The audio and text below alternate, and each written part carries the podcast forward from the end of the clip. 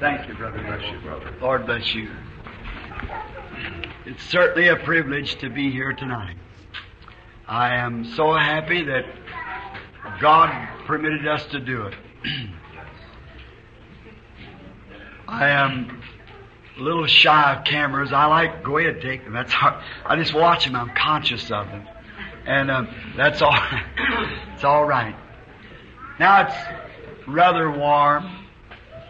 We've had two tremendous messages from the Lord, and now I thought tonight, seeing that many of my friends are here, that has to drive a long ways.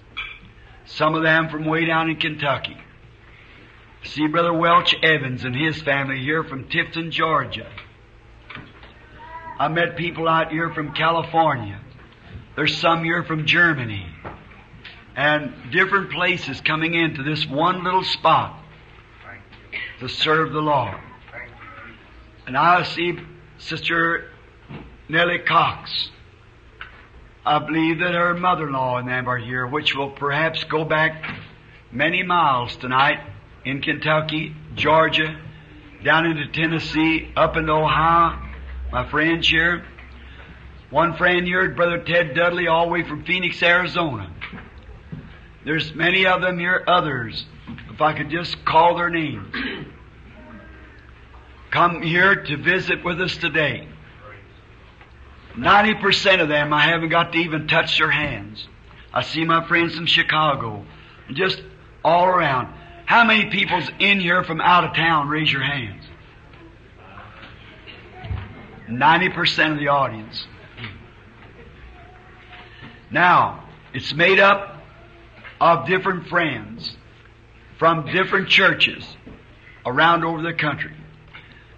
And I preached a long time this morning, prayed for the sick till 1.30. So I got just a little bit hoarse. And I have to preach a little while to kind of get in what we call second gear. Before there's Brother Lee Vayle of No More Shuck His Hands, one of my associates, Baptist Church, Ohio. Is that you, Ben? Amen. I hadn't heard you say amen yet, or I'd have knowed you. Oh, All know Brother Ben. And I know he's out of town, so don't know just where you from now, Brother Ben? Well, we're up north, Borden, Indiana, brother. Borden, Indiana. We're so glad to have everyone here. And now, I'm not going to keep you very long because of the tremendous miles you have to drive. Wish I could take each one of you home with me tonight. I really mean that. Got to leave at about three, between three and four o'clock in the morning, and I, I wish I could take you along. I see my friend here from Arkansas, his wife. Aren't you the man that we, the Lord spoke to and told these things in here the other night? I thought you were. Just as I look around, you see new and old friends. So, God knows the intents of my heart that I like to get to see and take you home with me and have a good chat. But one day we'll do that. Amen. Where we won't have to say, we got to hurry up, got to pick up the children, somebody's sick, that'll all be over then. That great day. I hope we meet many more times. Now, it's my intention, while I'm waiting on the Lord, now to find my direction. Now, Tuesday, I'm going to need prayer worse than I ever needed it in all my life. I'm going to ask you if you'll pray for me. I, I'll need your prayers. Be sure to pray for me. The way the wind turns Tuesday may mean a great thing to me and to the church and to the cause of Christ. So be sure to pray for me. Now, then, until I find just which direction to go and what to do, I'm waiting on the Lord. During that time, I'll be around the tabernacle here in and out, preaching, praying for the sick, doing anything that I can do. We want to someday, if the government doesn't stop us, we want to build a church here, Amen. a nice church, where we can have seating capacity, a main floor and balcony and so forth, so it'll be a real nice church. Air conditioned so that people can sit in comfort, listen to the services. If they let us do it. We hope so. Now, pray for us. And now tonight we're going to approach the subject that I promised this morning, the Lord willing, to talk on tonight. And it's going to be more or less teaching because of the voice. Amen. I want to speak tonight on five definite identifications of the true church of the living God. Five definite vindications of the true church, or identifications rather, of the true church. Now, before we approach this great and mighty subject, I'm going to ask for a word of prayer. I'm going to ask our pastor, Brother Neville, if he'll come up and offer prayer over the Word of God. While we turn all of us to St. Matthew, the 16th chapter, the 18th verse to begin with. St. Matthew 16 and 18. While Brother Neville is making his way for the prayer of consolation. Our Heavenly Father, we're thankful tonight for this another privilege and opportunity that's granted to us through Thy great everlasting mercy. We're thankful tonight for the tug and the pull and the leadership of the Holy Spirit. We appreciate our God that you're that God that came down to be in us and even Yes. with us to the end of this world. Father, the great problems and the trials of tomorrow will seem nothing as long as we're able to hold thy hand and walk through with thee. Truly, Lord. We pray, Lord, that thou would give us a deep-seated compassion one for the other, knowing that whilst one is in the deepness of trial and the hardness of testing, that we too one of these days shall go through like circumstances. God, give us the Spirit of Jesus in us till we feel for each other. Enough until there will be unity between us until we can serve Thee together. Yes. Father, we thank Thee tonight for this another a privilege that's granted to us to be able to sit under the teaching of Thy servant whom Thou didst ordain, whom Thou didst elect to this position, whom Thou didst see fit to allow us to have the privilege of being in under the very benefits of this ministry. Bless him and us both with the with this ministry Grant that he has upon him. Yes. Father, we pray that as these days that are approaching in the coming week, when we would call upon Thee now in this intercessory manner, saying within our hearts that God, since You told us that whatever things we say, it shall be even as we speak it, if we will but believe and trust and obey Thee. Therefore, Lord, these ensuing days which are to be the testing upon my brother and our brother, and thy servant, O God, we commend him to thee richly in the name of the Lord Jesus and pray that thou shalt enshroud him with a heavenly protection and Grant benediction Lord. that he has never known before. You, Lord. My God, we pray that thou stifle every intellectual power that shall rise Grant it, to try to dissuade or try to turn aside. May his mouth be opened with words of wisdom when there is any opportunity to speak. Yes, Lord. For Lord, we thank thee, our God, that thou hast made a provision for all of thy servants through the ages, Yes. and the Holy Ghost has been adequate to furnish the the uh, orata- oration that would stand in the presence of learned and intelligent men. Yes, Lord. We ask thee, our Father, to let us walk humbly and softly and before thee, O Lord Jesus. Only let us do thy will and feel thy presence.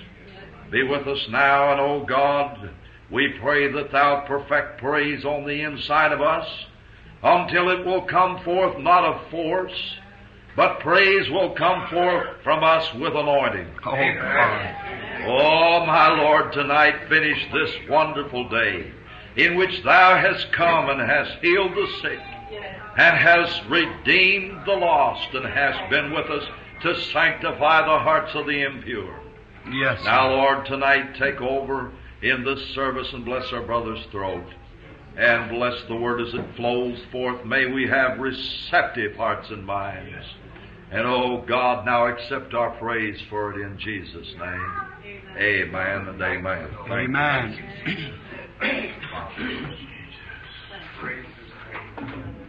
Take it all the volume and take this. It's all on. Is this the mic? The right mic? Can you hear me all right? Back in the back, can you hear me? Oh, fine.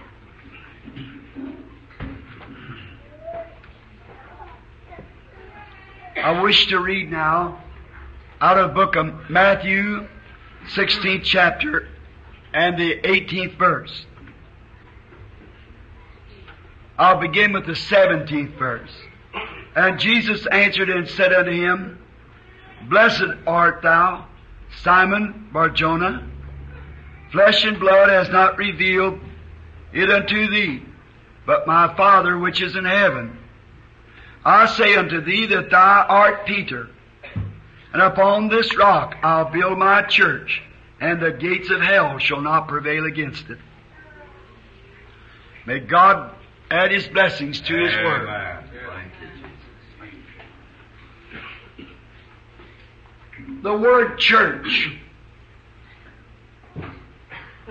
on each one of these subjects that I have chosen tonight to try to speak to you on, one of it is what is the church?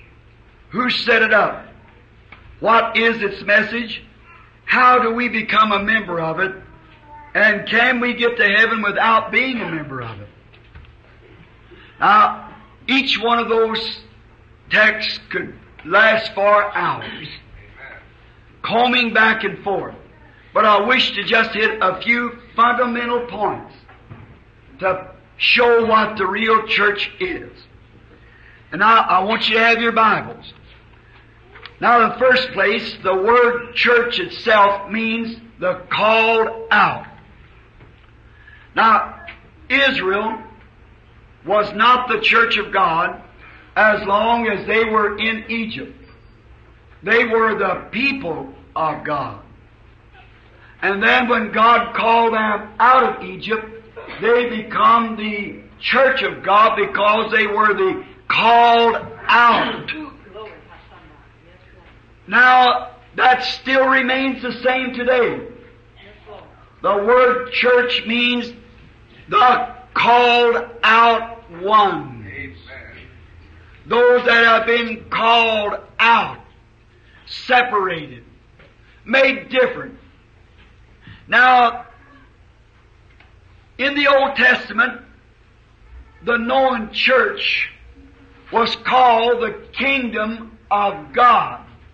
God's kingdom. Now I'm taking this from chronology of the Bible. The Old Testament, the church was called the kingdom of God. In other words, God is a king, and the church is his domain. God's kingdom. Old Testament. In the New Testament, it's called the Messianic Empire. Oh, I like that. Messianic, or otherwise, the Messiah's empire. Where the Messiah rules and reigns. No denominational barriers or nothing. The Messiah rules in His empire. Isn't that wonderful thinking? Messianic empire. Therefore, the church is not an organization. The church is not a gathering of people. The church is the people of God that's been called out of the world Amen. to serve in another kingdom. This would stand quoting. A few months ago, wife and I were going to the shopping center. And we found a strange thing. There was a woman on the street that had a skirt on. Hard, you wouldn't believe it, but we actually found one. And the wife said to me, Well, look at that. I said, She must be a Christian. She's so much different. It's a shame.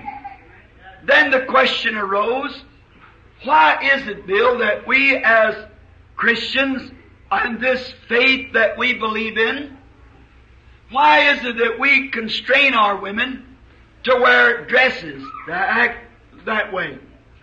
Does not people of other churches, they wear those clothes like that, the immoral clothes? And why is it you couldn't say they were immoral?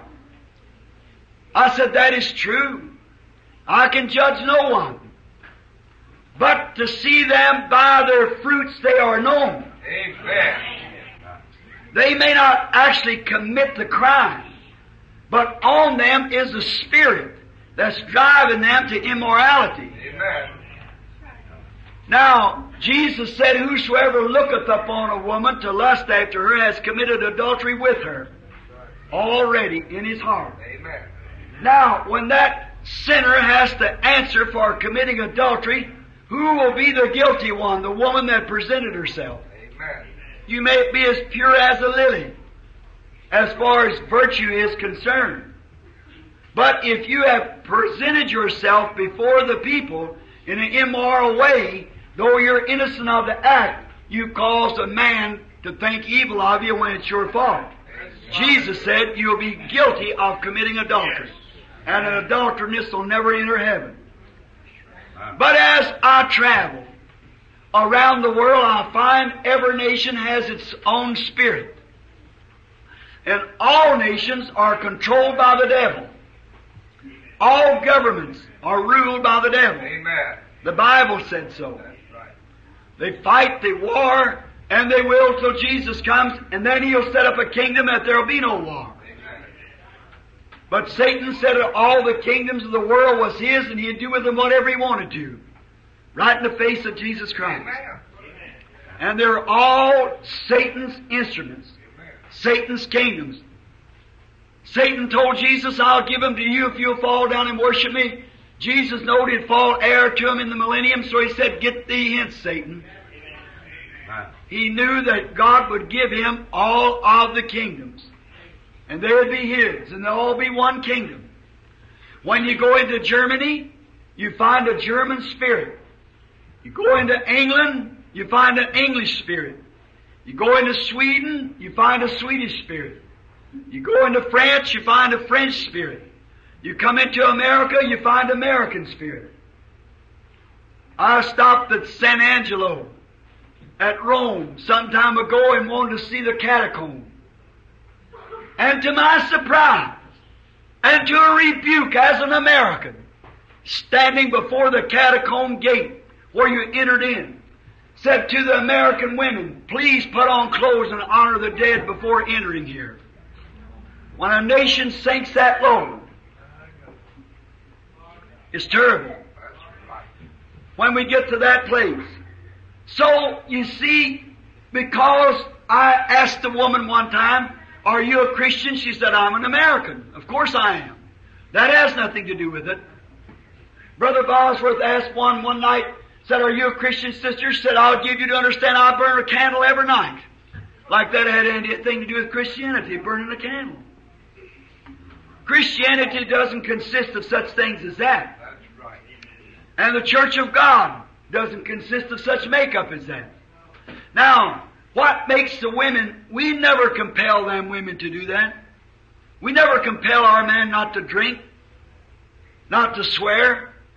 We just preach the gospel and lay down the pattern of the Bible. Many men that comes to the Pentecostal faith and the holiness faith come in and profess to be when they're not in their heart. Many women does the same thing. We don't tell them they have to do it. We just give them the pattern. Tell them what the Bible says. And if they're born of a heavenly spirit, then their spirit is no more Americanized. It's no more Germanized. It's heavenlyized. For the kingdom of God. Because we are in another kingdom. Amen. A kingdom of God where decency, holiness, and power exist. We have access to our King. We have an interview with Him whenever we want to call upon Him. We have no other intercessors, no other mediator between the King and us but that one man, Christ Jesus. So we are living in a kingdom. And it is called, in the chronology of the Bible, the Messianic, Messianic kingdom. In other words, where the Messiah rules in every life in His dominion, ruling the lives of His people. A called out people from every walk of life, gathering them together in a group and calls it His church or His called out ones. Isn't that a beautiful thing? Now, Israel was the people of God until we find in Acts 7.38, if you're putting it down, that then they were called the church of God because they were called by God out of Egypt, out of the world, out away from other churches, out away from other religions, to walk with God alone. And now the church of God today is the same thing. Called out of every thing of the world. Called out of every religious cult. Called out of every religious denomination. Called out of every religious organization. To walk with God, not being governed by a bishop, but being governed by Christ in this messianic kingdom that we live in. Christ is the King. Christ is the one. Now, Christ is the head of this. Christ is the head of this messianic kingdom.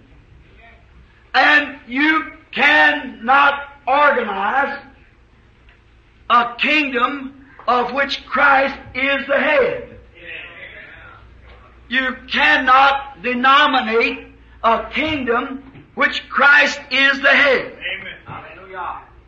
Because Christ is king, and you cannot take the intellectuals of a man and make an organization to which Christ will govern. Therefore, any companies, any peoples, any groups of men that tries to organize the kingdom of God is going contrary to the king. And if they're going contrary to the king, it would be against the king. So if it's against the king, it would be an antichrist. That's pretty rough. If I had just a little more voice, we'd make that clear. It is a antichrist. Amen. And if you'll bear with me a few minutes, I'll prove that. An antichrist spirit tries to take a, a people and call them from organization to organization, organizing them together, which never was the will of God. People has always fussed at me because I struck so hard at organizations. It isn't the people in there that I'm striking at. It's that dominating spirit that makes the people think that we are the people. God's people is His called out people. I believe they're in every denomination. They could be Catholic, they could be Protestant, they could be Jewish, they could be any kind of a church. But the real church is the mystical body of Jesus Christ. Amen. Amen. Now, you cannot organize the mystical body of Christ. Now, every person that comes to Christ comes out of the world, comes into Christ, comes into His mystical body. And you are a member of that body when you are brought into this church, called out, and are baptized into this mystical body. You get it? Not Methodist, not Baptist, not Pentecostal, not Nazarene, not Pilgrim Holiness, not Catholic, but the body of Jesus Christ. Amen. We'll pick that up a little deeper in other questions in a few minutes as we go on into the deeper parts of it. But the body of Christ is the church. Now he liked it in many parables, like in a husband and wife. He calls the church the bride. And the bride is no longer, and the bridegroom is no longer two people. They are one. Amen. She's flesh of his flesh and bone of his bone. And then when a man or woman is called to the mystical body of Christ by the Holy Spirit, they become a full member of this body when they're filled with the Holy Ghost. Because God took the Spirit out of Christ, raised up His body, and placed it on His throne, and sent back the Holy Spirit to make up the mystical body of Christ, to which will be united at the marriage supper, at the coming of the Lord. You cannot organize it. It is a mystery.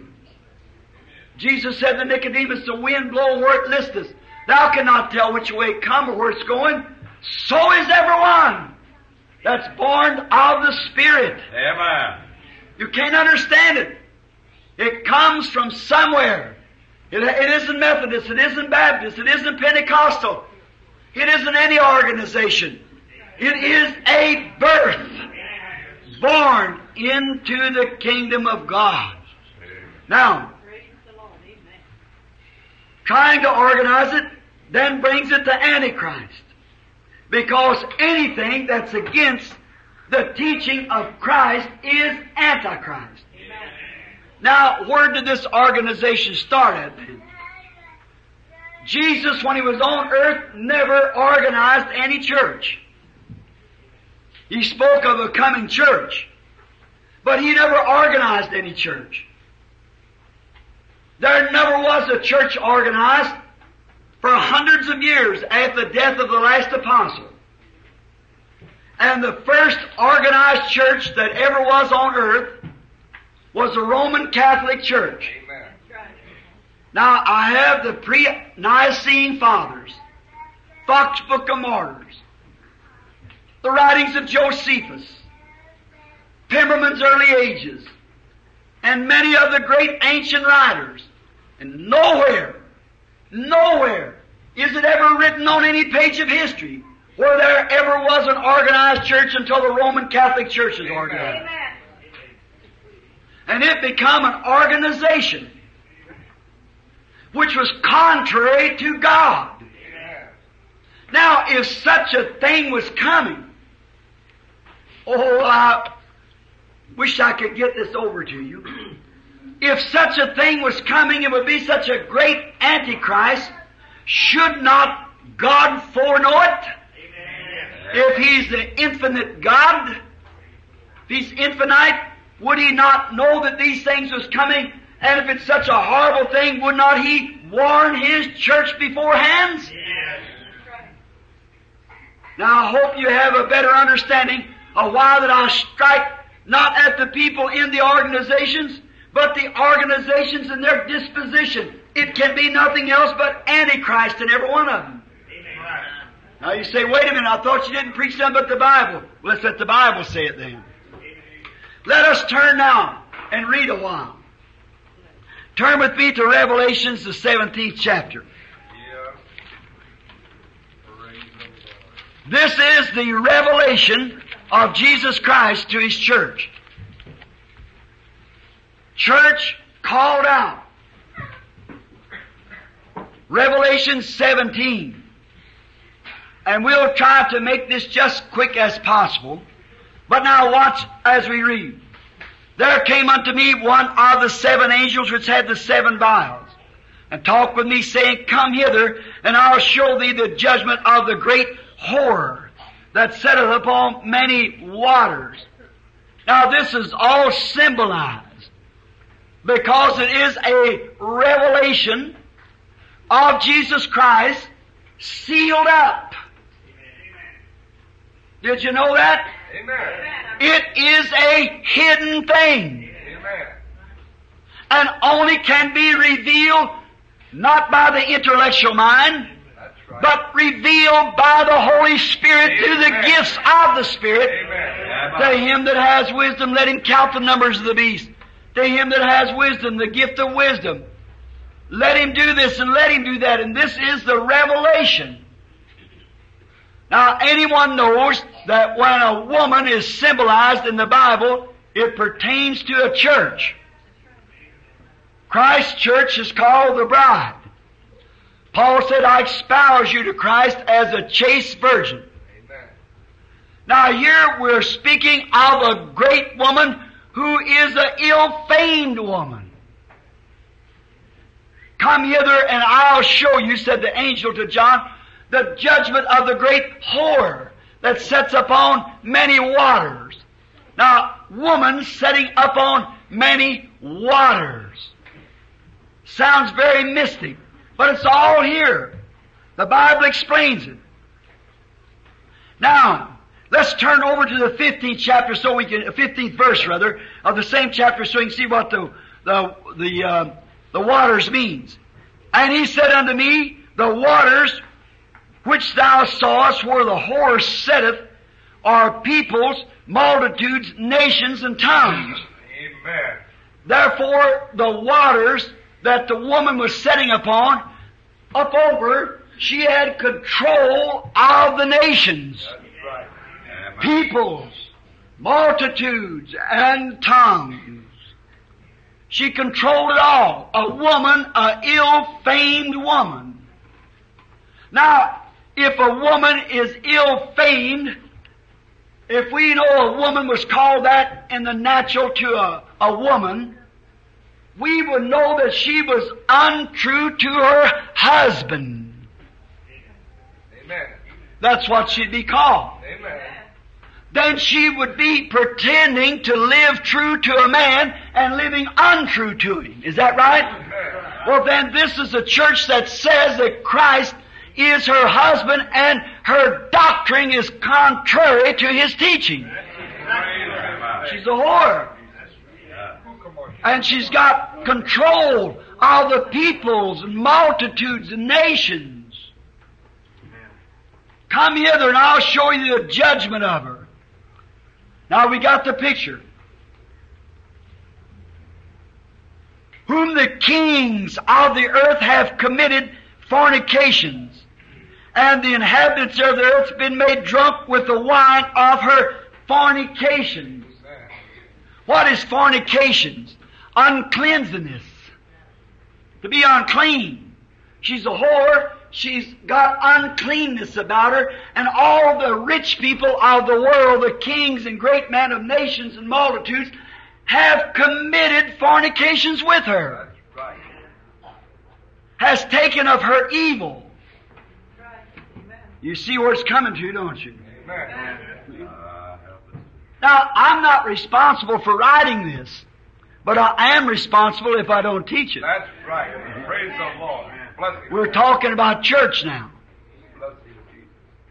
Now, if you'll notice, as we go a little farther, so he carried me away in the spirit unto the wilderness, and I saw a woman sitting upon a scarlet colored beast.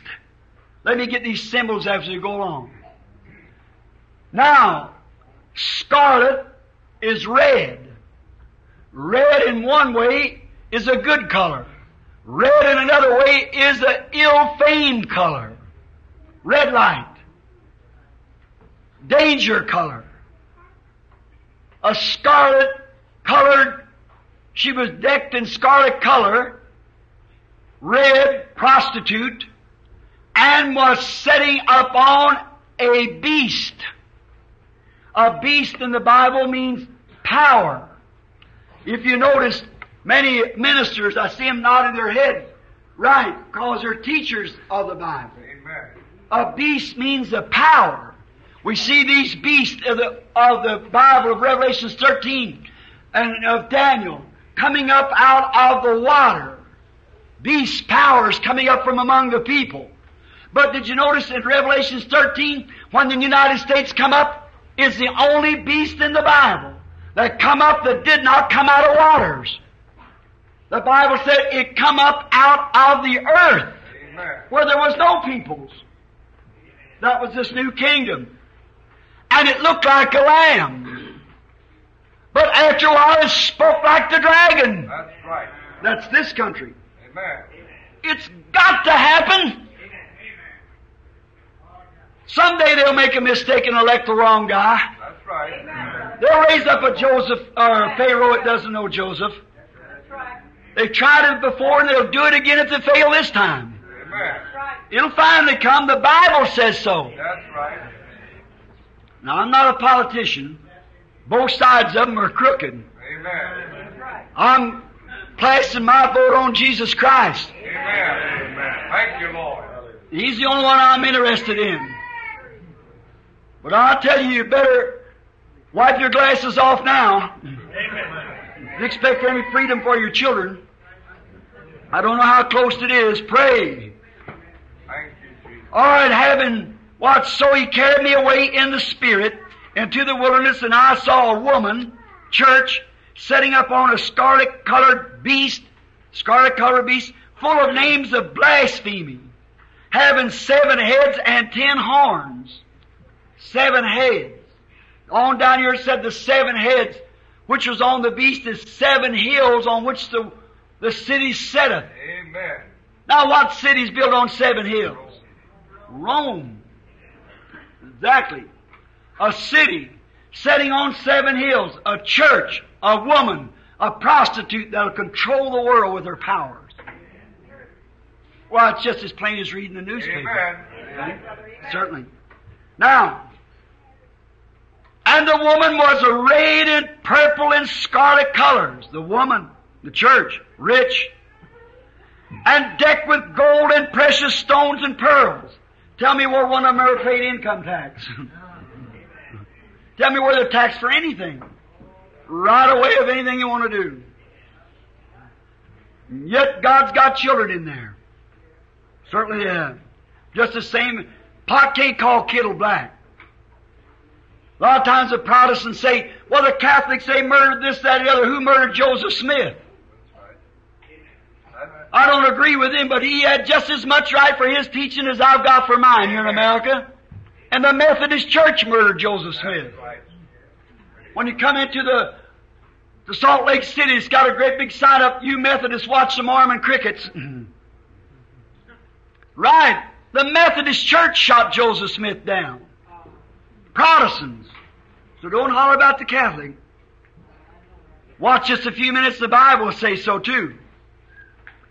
Precious stones, pearls, having a golden cup in her hand full of the abomination of the filthiness of her fornications, her doctrines, Amen. what she was giving out. Kings of the earth drinking. Anybody could believe that, could believe Brother Jagger's uh-huh. vitamin pills. that you can sprinkle water on a woman that's been married to a man for 30 years and had a bunch of children and turn her back to a virgin and send her to a bridal bed that night with her husband. Anybody can believe that holy water will do that, can believe anything. It's right! Amen. But the kings of the earth commit such things as that. It's so they can live and have a peaceful feeling. Down in your heart you know you're rotten. Takes the blood of Jesus Christ to cleanse you. Amen. But now notice, she was the first organized church. The Bible speaks of it here. And upon her forehead was a name written, Mystery. Babylon, the great, the mother of harlots and abominations of the earth. Amen. Now watch. We all will agree, and Romans' own books, the Catholics' own books, agree that that is the Roman Church. Amen. Their own books to agree with it. I, that's what's called facts of our faith. Only belongs to a priest. A Catholic was converted to mine, which her boy was a priest, and she gave me the book. Then you talked her back in church, she come for it, and I wouldn't let her have it. I kept it for evidence. Boy, I know what I was talking about. When I say anything, I must know it. Amen. God's going to hold me responsible for it. Amen. And remember, she was called Mystery Babylon. We know that's the Catholic Church, but notice, she's a mother of harlots. What's a harlot? The same thing as she is, the whore. Now, where did these organizations come from? There's her mother. That's what they are to begin with. Then you say that's the Antichrist. That's true. Then if that's Antichrist, then what about our organizations? Just as harlot and whore is the same thing. Committing adultery. Committing fornications. Accepting false things because of the mind and intellectuals of man. As the Bible said, teaching for doctrine the commandments of man. That's what's called church today, which is against God's kingdom. Like in the Old Testament. God wanted to be king over Israel before it became a church. And he was king. And although they had a prophet, Samuel, a good man, and when he had told them that if they wanted a king, but they want to be like the rest of the people, they want to be like the Philistines. That's what's the matter with the Protestant people. That's right. They just won't let good enough alone. That's right. They just, when the Holy Ghost fell on them back under 40 years ago, and the power began to pour out, and they began to dance and shout and speak with tongues, they wouldn't leave it alone. They had to organize it. That's right. Then along came one and they called him a general council. Along came another with a little light on the name Jesus Christ, and they called them the new issues and turned them out. Then they got them an organization called a PAFJC, the Pentecostal Assemblies of Jesus Christ. A little friction come in between them, whether he's coming on a white horse or how he was coming, and they organized another called PAFW, the Pentecostal Assemblies of the World. Oh my, my. Then on come the Church of God. Then they broke off by prophecy. Organized again. And every time you do it, you go out of the will of God. That's right. Praise the Lord. An Antichrist spirit. God's church is free. God's church is bound by no boundaries because from sea to sea is God's. Amen. Every human being under the earth belongs to Him. Hallelujah. Whether he's is Catholic, oh, Protestant, or whatever he is, God seeks souls with an honest heart. Thank you, Jesus. And we're saved by faith, believing Him. Amen. That's the church. Now you see, the church is not an organization. And every time you see organization, just remember Antichrist is wrote over it. Here it is in the Bible. That's as plain as I know how to read it. I, I've got plenty of precious friends sitting here that belongs to organizations. I don't say you're Antichrist. I'm not calling you that. But behind the whole thing, Yeah. Amen. and it looks like the devil has twisted it in such a way till you have to have something like that, or they won't even let you preach. That's the same thing the nations has got. You can't be a man without a nation. You have to have a nation somewhere. You have to either be American, German, or something. See, it's all twisted around. So really, a real born again Christian is almost a wonder. In the sight of the world, he's a renegade. But in the sight of God, he's precious. Amen. Wish we had time to go to Hebrews 11 and see how them faith warriors, how Abraham stepped out and called himself a pilgrim and a stranger. Said this world was his home, but he was wandering about seeking a city whose builder and maker was God. Hallelujah. And if we be dead in Christ, we take on Abraham's seed and are heirs to him by the promise. Thank you, Lord. And what does that make us? Pilgrims and wonders. Oh, praise your name. Hallelujah. When Israel come up out of Egypt, there was Moab, the great organized country. There was also Esau, the great organized country. And here was Israel, an undenominational, coming along, both of them fundamentally in the Word. Remember, Balaam offered the same sacrifice that Israel offered. Seven altars, God's requirement.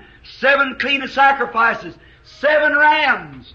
Speaking of the coming of a just one, fundamentally they were both right. Speaking fundamentally. But what Balaam failed to see, he failed to see that supernatural amongst Israel, that interdenominational group. No place to go. They were wandering, but they were on the road somewhere. That's the way the church of the living God is today. It's unorganized as far as the world's concerned, but it's bound together by not organization ties, but by the power and the spirit of Jesus Christ, by the bonds of love. Thank you. Makes a Methodist and Baptist pat one another on the back and say, My precious brother. Amen. When they see they can't walk together unless they're agreed. People say, Are you a Christian? I'm a Baptist. That don't answer the question at all. Am I a Christian? I'm Pentecost. That don't answer the question. If you are a Christian, you are a born again creature. You are in a mystic kingdom of God. Your eyes are not on things of this world, but on things above. And that's when you're in the church. Amen. That is the church. It is not an organization. It can never be an organization. Take me on record. The church of the living God can never be any certain group. It cannot be an organization.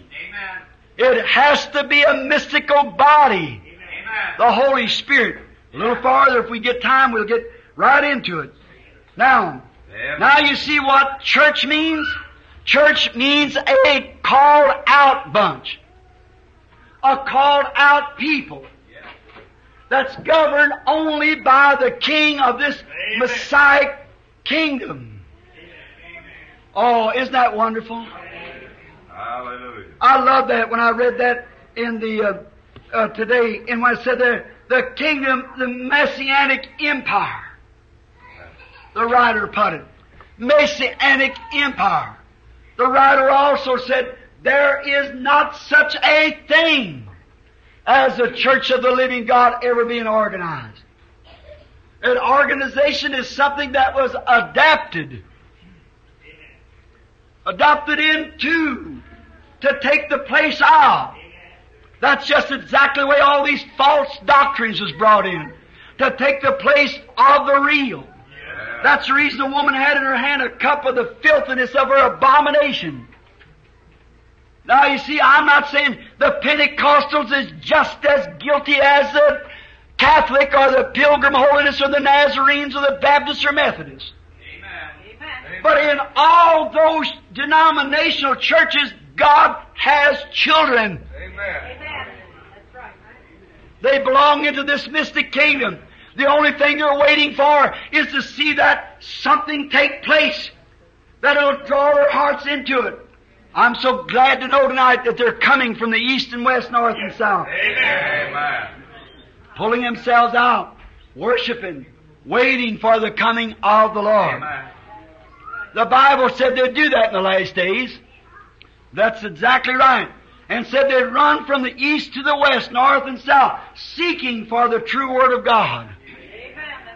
A famine, not for bread and water, but for the hearing of the Word of God. They want you to come join this. Come join this. There's nothing you join. In the kingdom of God, there's not one thing you can join. It's an experience of being born into the church, not joined into it. Now, I'll make you a little more on that in a minute. I've got some more scriptures wrote down there. But now let's go to the second thought, so we can try to get through all of it. Who set it up? That is this mystical body. Who started this? Jesus Christ. And it is the, He is the head of this mystical body. He's the king over it, working His own will in His dominion. Not a bishop's control or a church board's control, but a king, which is Messiah himself working in his own domain. Amen. When did it begin? At Pentecost. Not the Pentecostal organization, the Pentecostal experience. That's when it began with you. He spoke of its coming. He said what would take place. He told it was coming. Now, if we will, we can turn to Luke 24th chapter, 49th verse. And we can see here, start reading some scriptures so these people that's taking this can put it down. Luke 24, 49. We'll see what he said. And behold, I send the promise of my Father upon you, but tarry ye in the city of Jerusalem until you're endued with power from on high. Now he promised of a coming church, a coming kingdom. Now turn right over to Acts 1 and 8. Now remember he spoke also in Matthew 16, 18 of upon this rock he would build his church and the gates of hell should not prevail against it. We're going to get to that just in a few minutes as we go on down into the other subject. Acts 1 and 8.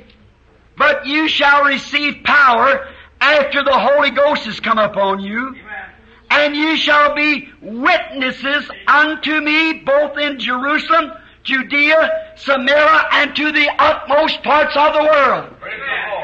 A coming kingdom of witnesses. Witnesses of His resurrection. Witnesses of His power. Witnesses of His of being alive. You're my witnesses. Now, Acts 1 and 8. Then we also find that in Ephesians, the first chapter, 22nd verse. you're just putting that down. Just, there's plenty of it to put down, but just to nail it down to make it sure that you're, you see it. Alright. The 22nd verse of Ephesians, the first chapter.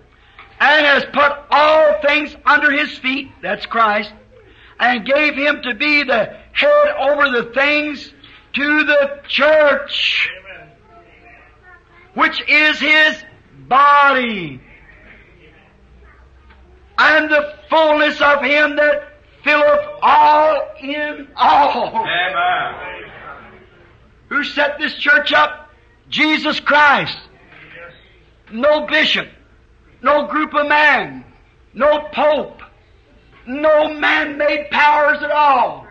But Jesus Christ spoke of it being His kingdom that was coming in power. Some stand sure. 16th chapter Matthew. Verily I say you, some stand here shall not see death until they see the kingdom of God coming in power. Just a few days after that he was crucified and the Holy Ghost fell. Some stand here shall not see death until they see the kingdom of God. Will thou restore the kingdom at this time? The Jews asked him. He said, It's not for you to know the time or the season, what the Father has put in his own mind. But you shall receive power. Acts 1. You shall receive power after the Holy Ghost has come upon you. You shall receive power after you're made a bishop, after you're made a preacher, after you're made a pope, after you're made a priest. You shall receive power after the Holy Ghost has come on you. Amen. That's the witness that God was looking for.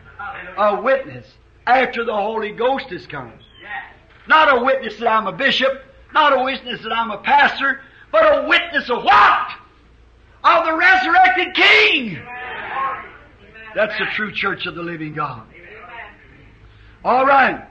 And also in Colossians 1, 17 and 18. We might read this as while we're at it. Colossians 1, 17 and 18th verse. And he who is before all things, and by him all things consist.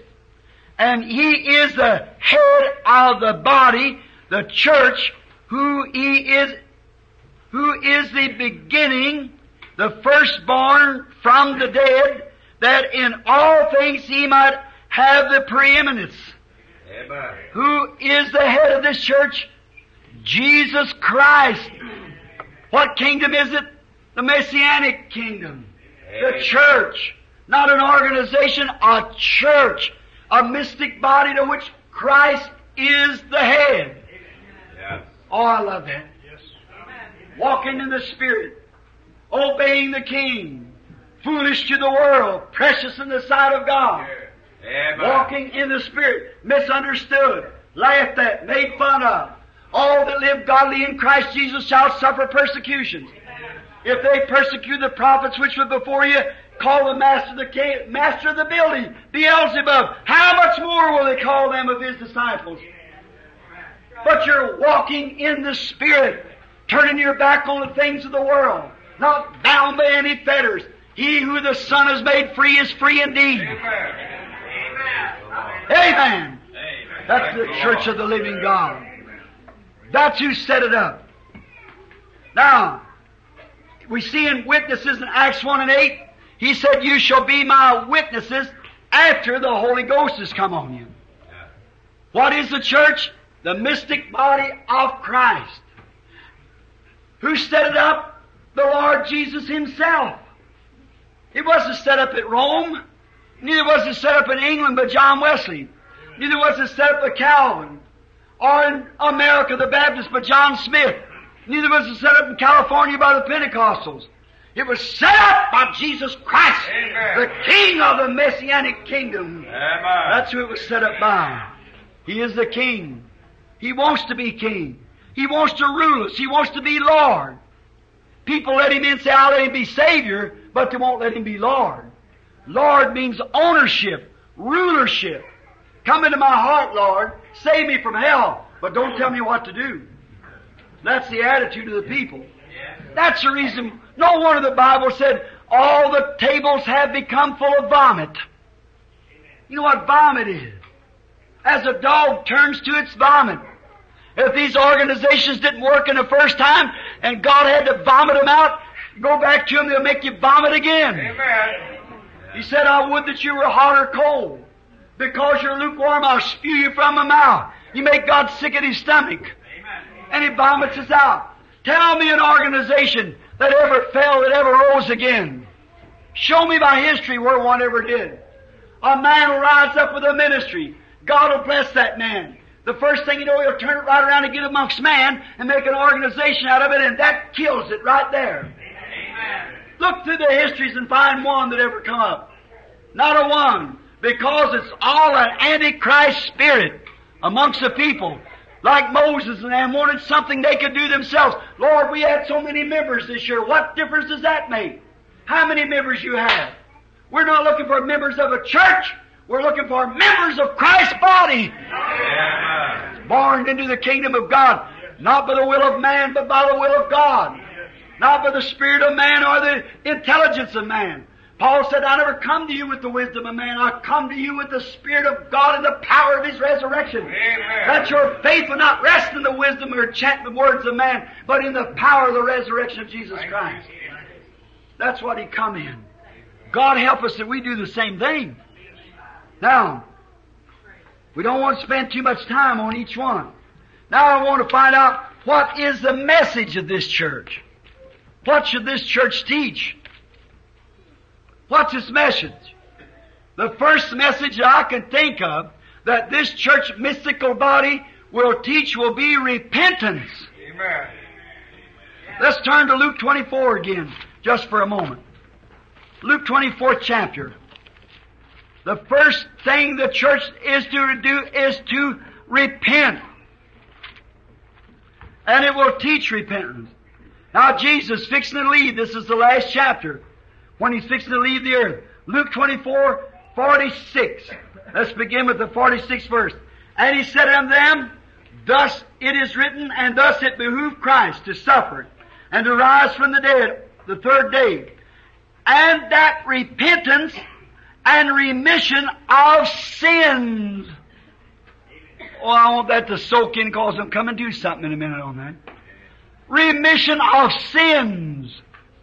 Repentance towards God and remitting of sins should be preached in His name among all nations beginning at at Jerusalem, and ye are witnesses of these things. Amen. That's the message of the church. Hallelujah. The witness of the message. Repentance and remission of sins Amen. must be preached to all nations. It will begin at Jerusalem. Yeah. Oh, glory. Where did organization start from? Jerusalem? No, sir, from Rome. Amen. What started at Jerusalem? The baptism of the Holy Ghost. Amen. The baptism in Jesus' name for remission of sins. Repentance towards God. That begin at Jerusalem and has to go to all nations. Hallelujah. Hallelujah. Praise the Lord. You see it? It behooved Christ to suffer, said the Scriptures. He's the one the whole Bible's turned around, uh, involved around him. Surely he'd know what ought to be taught. He'd know what ought to be done. And he said repentance and remission of sins must be preached to all nations for a witness beginning at Jerusalem. Amen. Now, organization begin at Rome. Organization, church begin at Rome. Come on to Germany for Martin Luther. On to England for Wesley. On to the United States for John Smith. California for Pentecost. But the church begin at Jerusalem. Amen. Repentance towards God and the baptism in the name of Jesus Christ for remission of sins begin at Jerusalem and should, should, he said. Didn't say it would all reach it. It should begin. It should go to all the world. It should be preached. But there's very little of it. But that's what he said. It's message. That's the message of the church. Show me the church's teaching. Amen. Help us. Tell me where it's at. You don't find it. Now, Jesus is King. The second message. Jesus is King and is alive forevermore. Matthew 28, 20. Jesus is King and alive forevermore. That's what the church should teach. Matthew 28, 20. Teaching them to observe all things whatsoever I have commanded you, and lo, I am with you always, even unto the end of the world. That right? Amen. Hebrews 13:8. Jesus Christ the same yesterday, today, and forever. Amen. That's the message of the church. Doing His work, proving His resurrection, and giving witnesses. Now, Acts 5.32, where we see whether they had it or not. As we turn. Acts the 5th chapter, 32nd verse. And we are His witnesses of these things, and so is also the Holy Ghost, whom God has given to them that obey Him. He's got to be witness. John 14, 12. He gives a teaching what the church should do. John the 14th chapter, the, and the 12th verse. We'll see what that says. John 14, 12. So we read it, make it official. All right. John 14 and the 12th verse. Verily, verily, I say unto you, he that believeth on me, the works that I do shall he do also. And greater works than these do he do shall, because I go to my Father. That's the message of the church. Jesus Christ the same yesterday, today, forever, living in the church, King of the church, raised from the dead, same yesterday, today, and forever, performing the same works, doing the same things that Jesus did. That's the message of the church. If the church isn't teaching that, it's teaching some false theology. Amen. That's what Jesus commanded them to preach. What else will be? How will we know whether these people, they say, well, I'm a believer. Let's see what his last commission was to his church for believers. Mark 16. Take Mark the 16th chapter, and we'll find out what his last message was to the church. And we'll see then whether we're following out His commission. Mark 16, let's begin at the 14th verse. After He appeared unto the eleven, that's after His resurrection, as they sat at meat, here's the commission to the church now, listen. The last commission. We'll check ourselves whether we're believers or whether we're in this church or not. After he appeared unto the eleven as they sat at meat, and upbraided them with the hardness of their heart, with uh, their unbelief and hardness of heart, because they believed not them which had seen him after his resur- after he was risen. Somebody had seen him. Somebody was trying to tell them about it, and they did not believe it. If that isn't the same thing today, we know he lives. We have the witness of his spirit in us. We see His power move over the audiences and tens of thousands of people and discern their th- thoughts, thoughts and hearts just exactly like He did when He was sheriff. Like the Bible said, the Word of God, and He is the Word of God. In the beginning was the Word, and the Word was with God, and the Word was made flesh and dwelt among us. The Word of God is sharper, more powerful than a two-edged sword, cutting even to the marrow of the bone and a discerner of the thoughts and intents of the heart. Christ the works that I do shall you also. See him doing that. How many seen him do it? Amen. Sure, we know he does it. He lives here. He's in our hearts. They don't believe it. They didn't believe it then. They don't believe it now. They believe he died and that settled it. We got a, some kind of a historical thing that some fellow raised up a few years ago and established a church and wrote a catechism and that's what we hold on to. That's pagan. Amen. Right. No truth to that. Oh, I don't say truth. The man might have done it.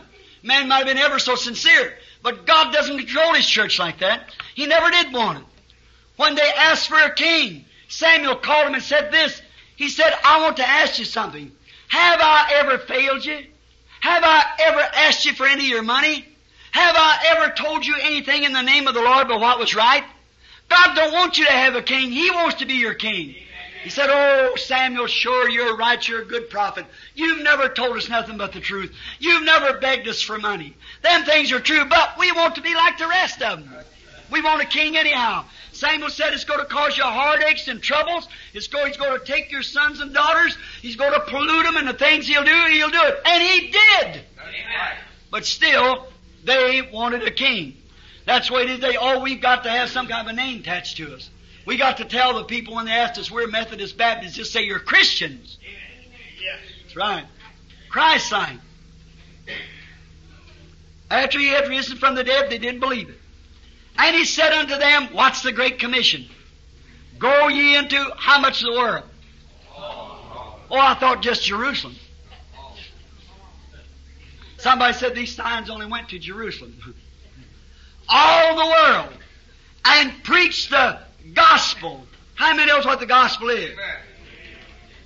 Not the word. Paul said the gospel come to us not in word only, but through the power and manifestation of the Holy Ghost.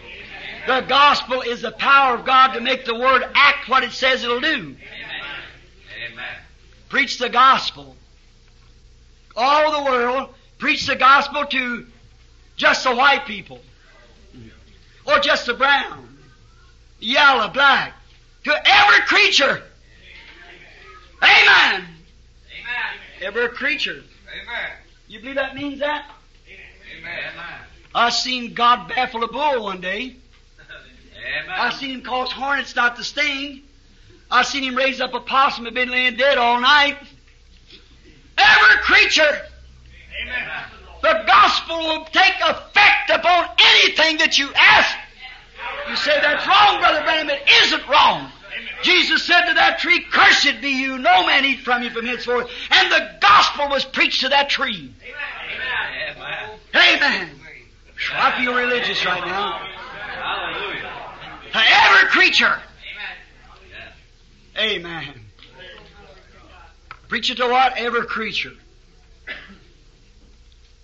Oh, if we could just had time for these things. Thank you, Jesus.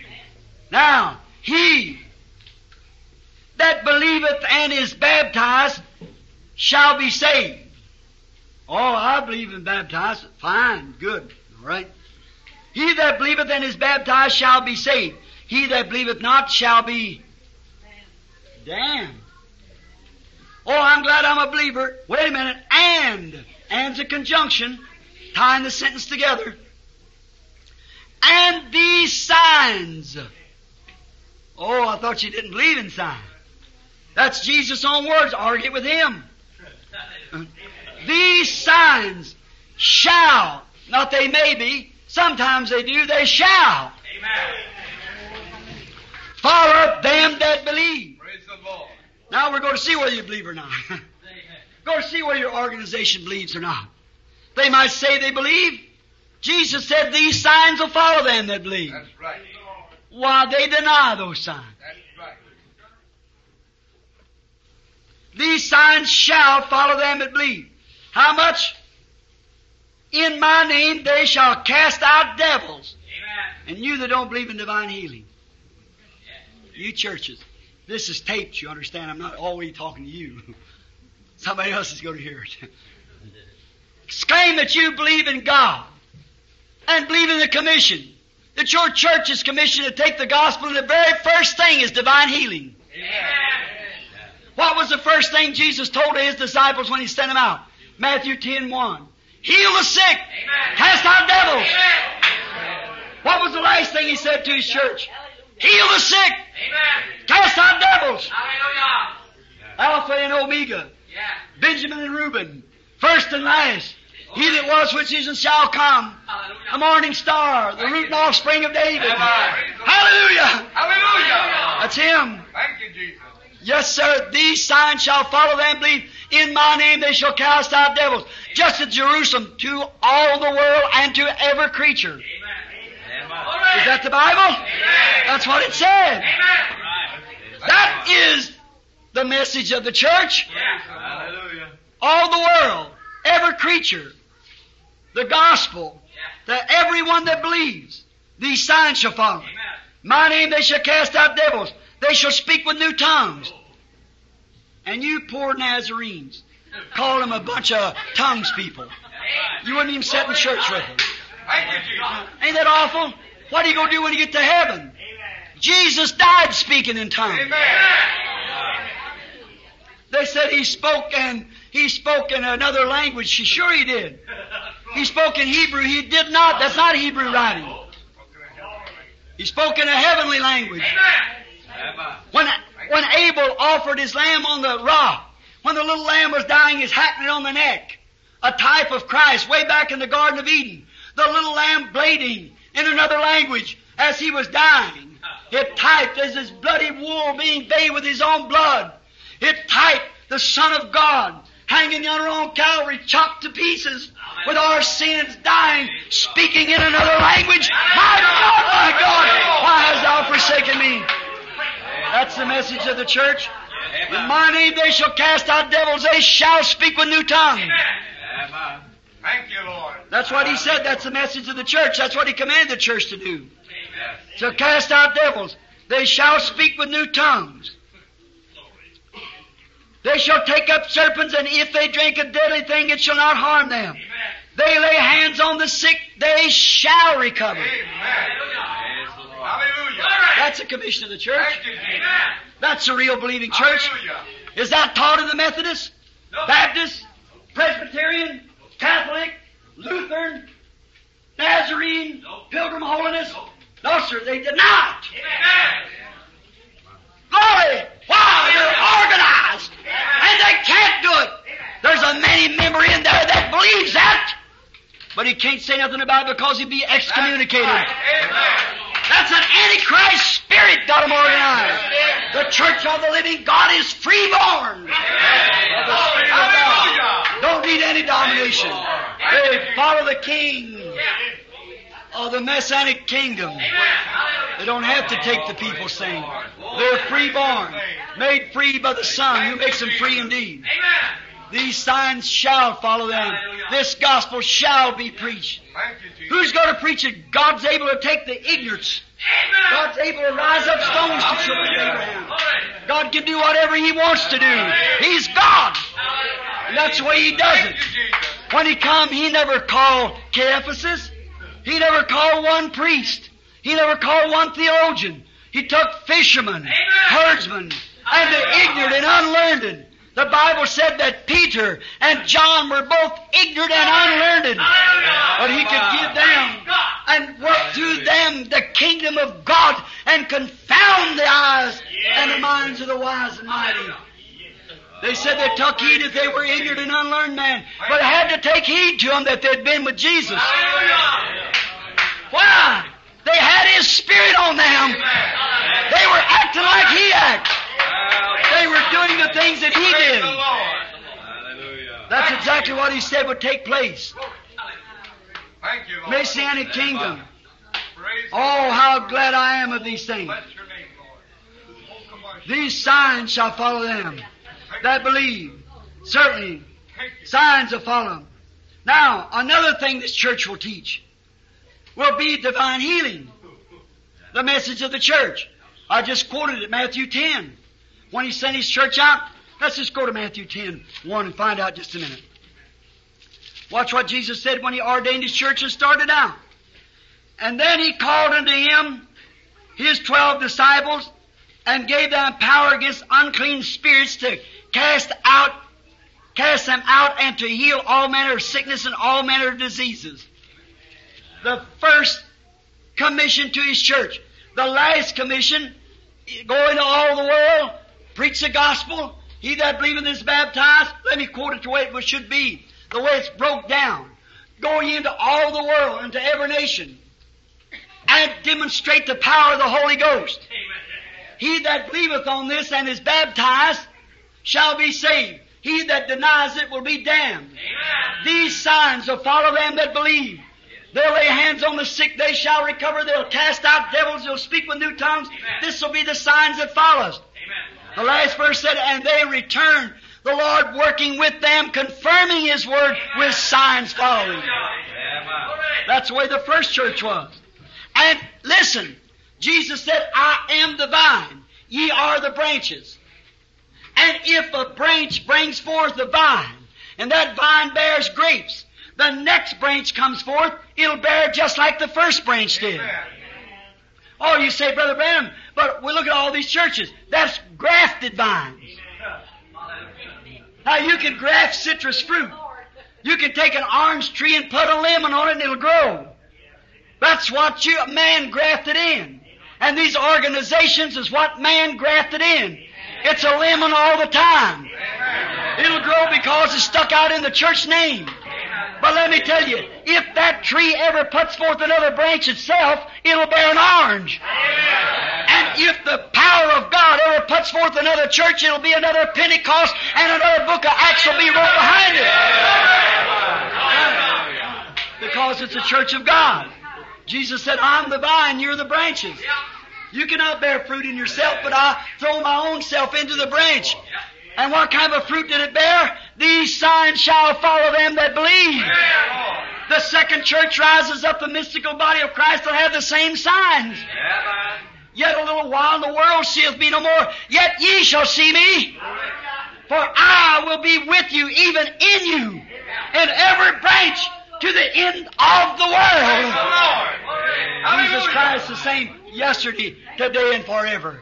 That's the church of the living God. Amen. That's who it is. Yes. That's the kind of a witnesses he has.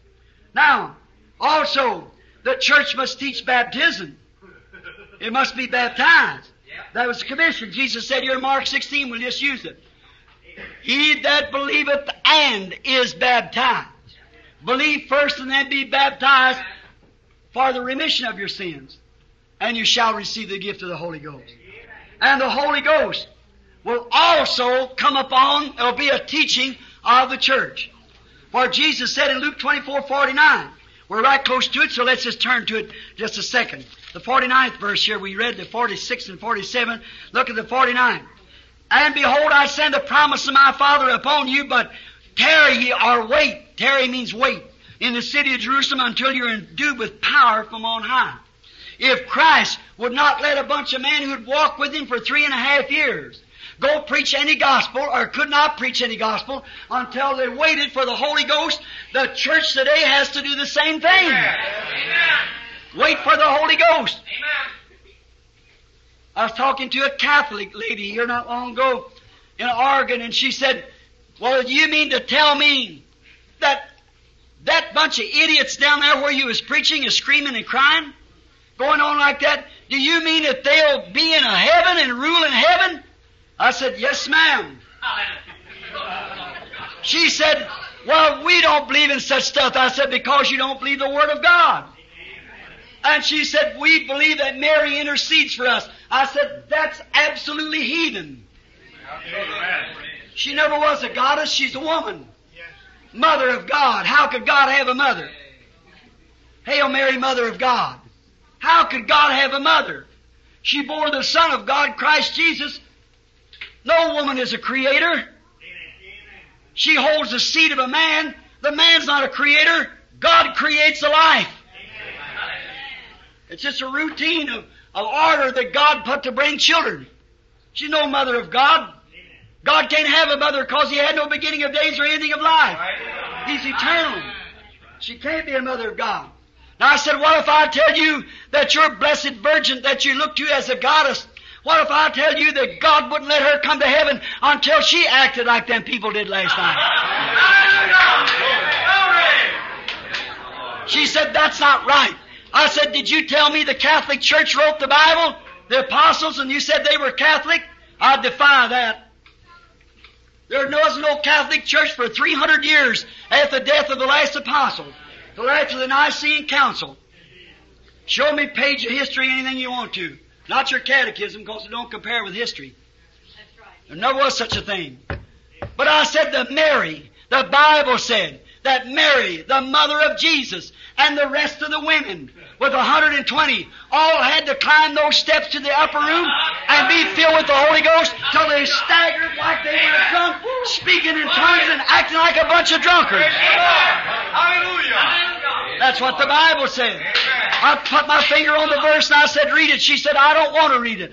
I'm not supposed to read it. I said, you're not honest. Here's where Virgin Mary received the Holy Ghost and spoke in tongues and staggered like a drunk woman. Now, if you go to heaven, you can't go with her. Because she had to receive the Holy Ghost. And if she had to do that being the mother of Jesus Christ, how much more do you require? She said, if I had to go to heaven with anything like that, I wouldn't want to be in heaven. I said, you don't have much to worry about. I don't think you're going anyhow. Like that. Don't think you have much to be bothered about. That's exactly God's Spirit. Now, you're a witness of me after the Holy Ghost has come up on you. Now, what is this now? What are we saying? What is it? Who set it up? And what is its message? Now, to hurry up to get just a little farther along. The fourth thing. How do we become a member of it? How do we join it? We see what it is. Now, what, how do we join this church? You don't join it. You can't join it. There's no way of joining it. You're born into it. I've been with the Branham family 51 years and never did join the family. I was born to Branham. And you're born a son of God or a daughter of God. Let us take John, the third chapter, just a moment. And just see what God said here about it. How do you get into this church? What's the pro- proposition God offers you? John, the third chapter, 1 to 8. There was a man of the Pharisees named Nicodemus, a ruler of the Jews. The same came to Jesus by night and said to him, Rabbi, we know thou art a teacher come from God. No man can do the miracles which thou doest except God be with him. Jesus answered and said to him, Verily I say unto thee, except a man be born again, Verily I say unto thee, except the man be born again, he cannot see the kingdom of God. How do you get into it? Born into it. Let's read the question farther. Nicodemus said unto him, How can a man be born when he's old? See that carnal, a teacher, a great man, a priest, age, read the Bible all of his life? Can he enter the second time into his mother's womb and be born? Now, isn't that like some of these intellectual teachers you hear today? Jesus answered and said unto him, Verily I say unto you, except a man be born of water. How do we get into it? Of water and of spirit, he cannot enter into the kingdom of God. Lest he be joined into it. You can't be joined into it, you gotta be born into it. Not come and join, come and born. that which is born to the flesh is flesh, and that which is born to the spirit is spirit. Marvel not at us saying to you, you must be born again. The wind blow where it listeth. Thou cannot tell the sound thereof, but cannot tell whence it come or whither it goeth. So is everyone that's born of the Spirit. See, you don't join it. It's a mysterious thing. Amen. You're born into the mystical body of Christ. That's how you get into it. First Corinthians, 12th chapter. Let's just go a little further. We just got a few more. I want to try to get it out if I possibly can. If you just, I know it's hot, but let's start here just a minute. First Corinthians, the 12th chapter, the 13th verse. For by one handshake, by one vow, I vow to believe in the great Holy Roman Church. Come shake my hands, put your name on the book. By one letter, come by letter. You might read that in the old lady's birthday almanac, but you don't read it in God's Bible. Amen. Yes, sir. For by one Spirit are we all joined, recorded, baptized into one organization, one body, which is the body of Christ. Whether we be Jews or Gentiles, whether we be bond or free, and have been made all made to drink of one spirit. Not Methodist spirit, Baptist spirit, Pentecostal spirit, but by one Holy Spirit.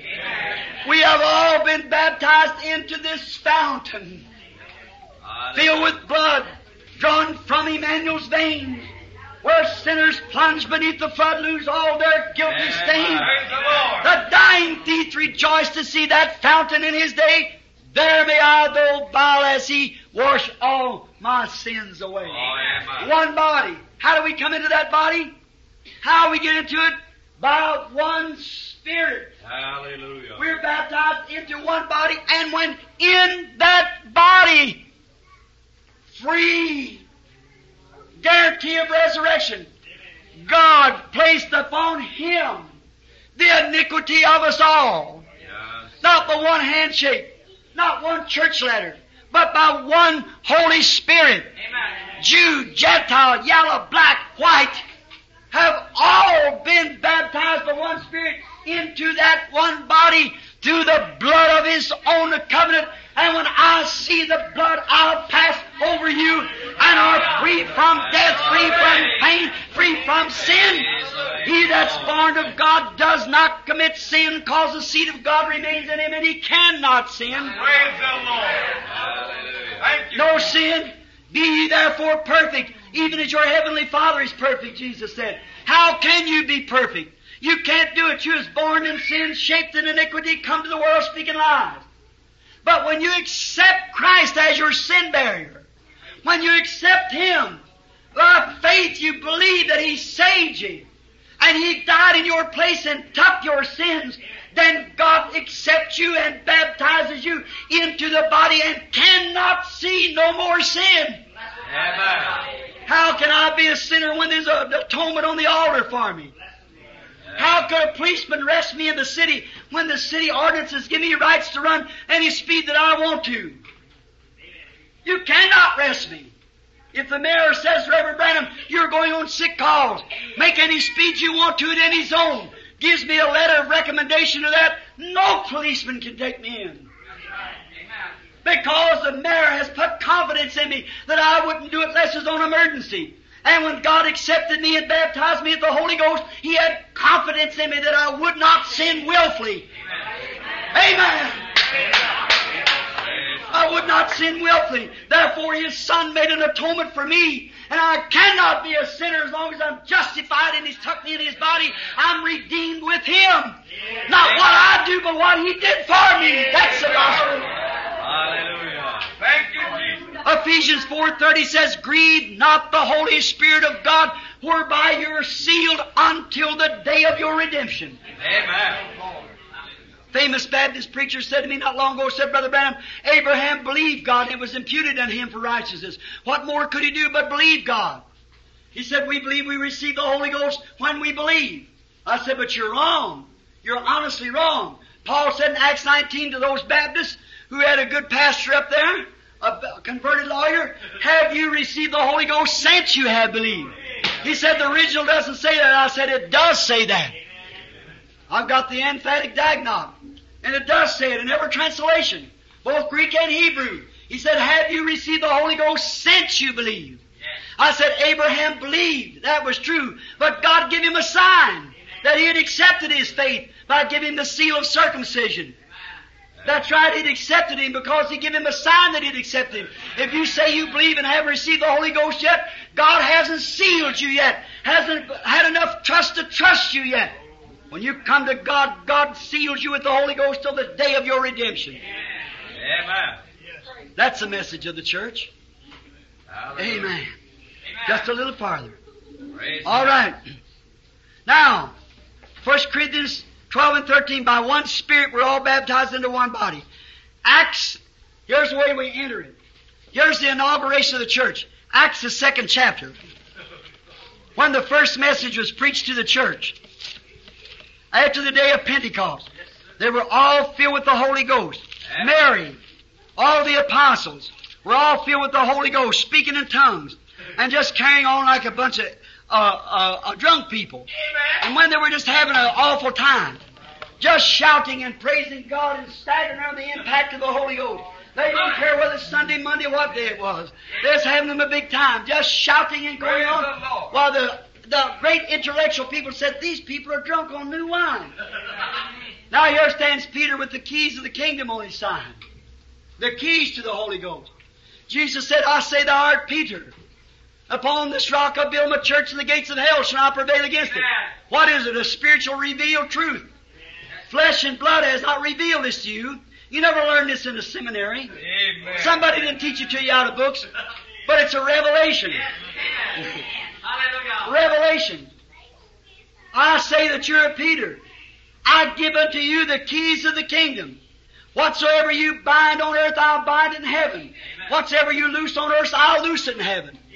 He has to keep his word. On the day of Pentecost, who was the spokesman? Peter. Because he had the keys and they were laughing at him and said, These men are full of new wine. Peter said, This being the third hour of the day, these are not full of new wine, but this is that. Which is spoke of by Joel the prophet, it'll come to pass in the last days, saith God, I'll pour out of my spirit upon all flesh. Your sons and daughters shall prophesy, and upon my hands handmaids and maidservants I'll pour out of my spirit. Your young man shall see visions. Your old man will dream dreams. And uh, I'll show signs in the heaven above and in the earth below. It shall come to pass that whosoever call upon the name of the Lord shall be saved. When they heard this, they were pricked in their heart and said unto Peter and the rest of the apostles, Men and brethren, what can we do to be saved? Here's the commission of the church. Amen. Now they want to find out how you get into this mystical body. All right, Acts, the second chapter, begin at the 37th verse. The inauguration sermon. You can't change it. That's right. Amen. You can't change it. Praise the Lord. Listen, if your doctor wrote you a prescription and you took it down to the drugstore to some quack druggist, you know he could kill you with that prescription? You see, that doctor writes so much in that because he's trained to that. And he writes you so much poison. And he puts an antidote in there to kill so much of that poison. He has to set something to upset the other drug. And if that prescription isn't filled just exactly the way that doctor writes it, it'll kill you. And that God is the doctor. He's a doctor of the soul. He's a doctor of salvation. And he educated a man in his own theology, Peter. An unlearned man who couldn't even read his name when he wrote before him. But he gave him the Holy Spirit and gave him the pencil to write the doctrine about. So on the day of Pentecost, he wrote the prescription. Let's see what he wrote. Dr. Simon Peter, let's see what your prescription is for salvation. Let's see what it was wrote out for. Now when they heard this, they were pricked in their hearts and said unto Peter and the rest of the apostles, Man and brethren, what can we do? Watch out. You got the keys. Then Peter said unto them, Repent and be baptized, every one of you, in the name of Jesus Christ, for the remission of sins. And you shall receive the gift of the Holy Ghost, Praise the Lord. for the promise is unto you, and to your children and them as far off, even as many as the Lord our God shall call. Praise the Lord. Amen. That's a prescription. Don't doctor it up. You'll kill your patient. Amen. That's what's the matter with all these people talking this Father, Son, and Holy Ghost. They're killing a lot of spiritual people. Amen. Doctor with the wrong thing. There's no such a thing. Nobody ever baptized in the name of That's Father, right. Son, Holy Ghost, in the Bible. The There never was such a ceremony ever said to the Catholic Church. The Catholic Church is the mother of that. That's right. Search the scriptures, search the history, and find out the first order was ever done by Father, Son, and Holy Ghost with the Catholic priest. They Franklin, Franklin was ordained by the Catholic Church. That's right. Mother harlots. Come right back down to their heart. It says in the catechism, is there such a thing as a Protestant ever being saved? Said sometimes, of course, because they admit the, the Catholic doctrine. They won't take their Bible, they baptize in the name of Father, Son, Holy Ghost, and they have no scripture for that. Said, but the Catholic Church started it and they admit it. By the Catholic orders, they might be some saved. No such a thing. Nobody ever baptized that way. Right. Nobody ever sprinkled in the Bible, poured, or any other way. But immersing in the water in the name of Jesus Christ for the remission of sin. What did we read a while ago? And I told you to get to it later. That repentance and remission of sin should be preached in His name. Amen. To where? Just to Jerusalem, to the Jews, to all nations, all the world, beginning at Jerusalem. Amen. Now, Dr. Simon Peter wrote out the prescription. What about you, doctors? Are you trying to put something with it? Don't add nothing to it. Take it the way it is. That's the commission of the church. Amen. That's how you get into it. By repenting and being baptized in the name of Jesus Christ for the remission of your sins. And a promise that you will receive the Holy Ghost. Now, that's what the Bible said. Baptized into the church. Baptized into the church. Let's read Galatians 3.26 just a minute. We ain't got but just one, two, more, three more things here, and then we we have to close. Now let's read over here in Galatians, the third chapter. If anybody gets it before I do, read it. Go ahead. For ye are all the children of God by faith in Christ Jesus. Galatians 3.26. Maybe I might have read, wrote wrong here then. I might be Colossians. Let's read Colossians. I don't know where I was going to. If it's Colossians 3.26. No, there is no 3.26. What is that now, Galatians 3.26? Here, here I got it. That's right. Read on, sister. Galatians 3.26 minutes you started. Here it is. 26, 27, 28. Now listen close. For ye are all the children of God by faith in Christ Jesus. For as many of you as have been baptized unto Christ have put on Christ. There is neither Jew nor Greek, there is neither bond nor free, there is neither male nor female, for ye are all one in Christ Jesus. How do we get into this body? How are we done it? Baptized by the Holy Spirit Amen. into the body of Christ Jesus. Now, another thing the church's message is, how we get into the church, is through sanctification. And sanctification, Hebrews 13, 12, and 13. Jesus suffered without the gates that he might sanctify the people with his own blood. Now, Ephesians, let's go here, we got to read that one. Ephesians 5, 25. Right quick now. Ephesians 5 and 25. All right, here we are. 5 and 25.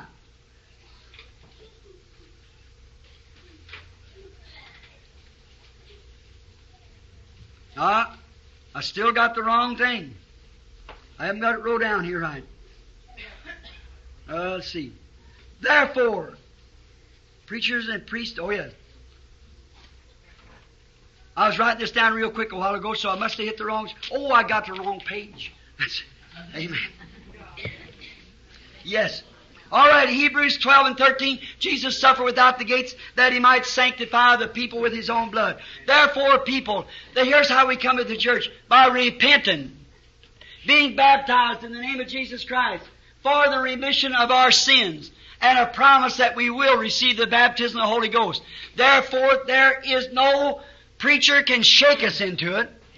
There's no priest that can vow us into it, but we are born into it by the King of the Messianic kingdom. Amen. Now, just this, can I get this one more? Here's where I head. How many will stay with me just a few minutes longer? Just uh, it's 9.30 and past time. Now, can we get to heaven without the church? Just take a couple of comments on this because I got about a dozen wrote down here as you see. But uh, uh, just one thing that we might know. No, sir. You cannot get to heaven without being a member of this church.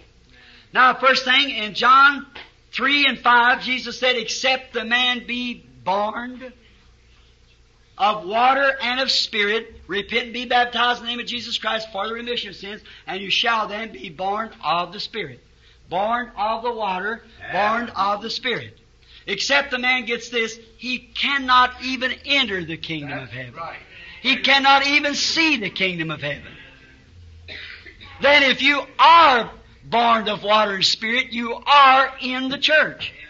If you're not born of water and spirit, you're not in the church and cannot see the kingdom of heaven. Does that make sense to you? It's just exactly right. Now, did you know, you say, well, Brother Branham, I believe, well listen, and I've never received the Holy Ghost. No, you don't believe yet. You are just believing unto belief. You have hope.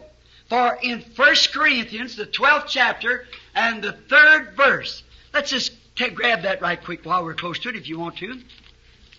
1 Corinthians 12, the 12th chapter, and the third verse. And we'll get that just right quick and, and read this here and see what the Lord has in this for us. 1 Corinthians 12, all right, and the third verse. Wherefore I give you to understand that no man speaketh by the Spirit of God, calleth Jesus accursed, and no man can say Jesus is the Lord but by the Holy Ghost. Praise the Lord. Thank you. You don't know nothing about it That's right. until you've received the Holy Ghost. Hallelujah. You say, I accept Jesus Christ as my personal Savior. Have you received the Holy Ghost? Since you believe? If you don't, you can't even call Him the Lord. Because He's not Lord. He's a historical being that you by faith have accepted. But when He's come into you by the Holy Ghost, He is your Lord. No man can call Jesus Lord only by the Holy Ghost. Until you are born of the Spirit of God and the Holy Ghost is in you, then if you are, you're born into this kingdom and you're part of the church. You're the called out ones then. You see it? All right. Now, can life come out of a corn except that corn have life in it? If a grain of corn is put in the ground, one is germatized and the other is not germatized. The one that's not germatized, can it live again? Not by no means is nothing in it. Although materially it'll make just as good, just as good a cornflakes as the other will. It'll make just as good a cornbread as the other will. It'll look just as good on the shelf as the other will. But if it hasn't got life into it, it cannot rise again. Amen. A man that's a good man can be just as good church member as a Christian. A man that's a good man can be just as good a citizen as a Christian. A good man, moral man. But when he dies, that's it. Unless he's born again of the Spirit of God, because everything that had a beginning has an end. Amen. God is the only thing that's eternal. Therefore, we are a part of God by receiving His life. Jesus said, I give unto them eternal life. The Greek word there is Zoe, means God's own life. And the only way that you can ever live again is to have eternal life, which is God's life, because your life will perish. But His life will be raised up again because God is eternal. And you've got eternal life and can more die than God can die. Uh, he that believeth on me has eternal life, and I'll raise him up at the last day. Amen. raise him up again. The eternal life that's in him will raise him up. Now, can we get into heaven without being in the church? You can't be in the church until you're born again. You can't go to heaven until you're born again. If you're born again, you're in the church. Amen. So you can't go to heaven until you're a member of this church. And you can't be a member until you're born into it. Amen. And now let me smother you a little. And you can't be a member unless God has called you to be a member. Now how happy you ought to be for that. For you were predestinated Amen. before the foundation of the world, and your name, your names was written in the Lamb's Book of Life, the church book, before the foundation of the world. That's the Bible. Hallelujah. The Bible said the Antichrist, the organizations, the Catholic Church with the rest of the organizations, organizations will deceive all upon the face of the earth whose names were not written in the Lamb's Book of Life before the foundation of the world. Jesus said, All that the Father hath given me will come to me. That's His own word. Hallelujah. Not what you done, but what He done. Amen. Let's settle that a minute. Let's turn to Ephesians, the first chapter, right quick. Praise the Lord. Listen to this. This is Paul. Now he had to go on to perfection with this church. Paul's addressing this to Christians. How many Christians is in here? Let's see your hand. All right. This is not for babies now. This is this is those who can eat meat. Ah, now the first chapter, watch who he addresses it to. Paul, an apostle of Jesus Christ, by the will of God. Not by the ordination of the bishop. Not by the organization. An apostle, one that's sent by the will of God Amen. to the saints, that's the sanctified ones or sainted ones, which are at Ephesus, and the faithful in Christ Jesus. Who is he addressing to? To those that's already in the church. Amen. When you're in Christ, you're in His body. Is that right? Then you're members of the church. Grace be unto you and peace from God our Father and the Lord Jesus Christ. Blessed be the God and Father of our Lord Jesus Christ, who has blessed us with all spiritual blessings in heavenly places in Christ Jesus. Amen. How did he do it? What did he do it? They had reached Jordan. They crossed into the promised land. And they were setting in heavenly places in Christ Jesus. Amen. Here it is. Blessed us together with heavenly blessings. The teaching of the Word as the church, the called out ones that's in Christ Jesus, as we're sitting together in heavenly places like the church, when we are born in Christ Jesus, the sainted called out ones. Oh my. Thank you, Jesus. Somebody he can teach something to. Had so much trouble with the Corinthians, but not this church. He can teach them great things. All right. Blessed be the God and Father of our Lord Jesus Christ, who has blessed us with all. You remember my last two messages? All spiritual blessings in heavenly places in Christ. According, listen, let this shock you now. According as He hath, past tense, chosen us in Him at the last revival. Did I read that right? According as He has chosen us in Him before the foundation of the world, before the world. Look here. Before the foundation of the world, that we should be holy and without blame before Him in love. Having P R E D E S T I N A T E D. What did we do? Nothing. What He done is what I'm looking at. When did He do? Chose us, put our names on His book, on His church book, to be a member of this mystical body before the world ever began. My God. Thank you, Jesus. and has predestinated us unto the adoption of children by Jesus Christ to himself according to his own good pleasure of his will. Praise the Lord. Glory. Thank you, Jesus. You got to be in that church, brother, if you make it. Right. For he's coming for a church. Amen. A what kind of a church? A church that's without spot or without wrinkle. How can we be that? By being dead in Christ, baptized by the Holy Ghost into His mystical body, and a blood atonement of the Son of God laying there for us every hour of the day. Thank you, Jesus. Found blameless. Hallelujah. That's a church without spot or without wrinkle. Praise His name. He chose us in Him and put our names on His book. The Bible said that Jesus Christ was the Lamb slain 1900 years ago. How far? The Lamb slain from the foundation of the world. When God, in the Bible, the word in Genesis, Genesis 1, said, In the beginning, God. Take that name God in the Hebrew and see what it means.